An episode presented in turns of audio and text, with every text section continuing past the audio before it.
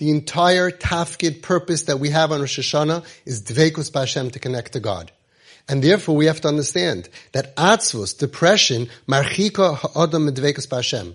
It blocks us from connecting to Hashem. And therefore, there's no crying in Rosh Hashanah. The crying that the Arizal says that you're supposed to have is not a cry of depression, of sin, I'm so far, I'm so bad from you.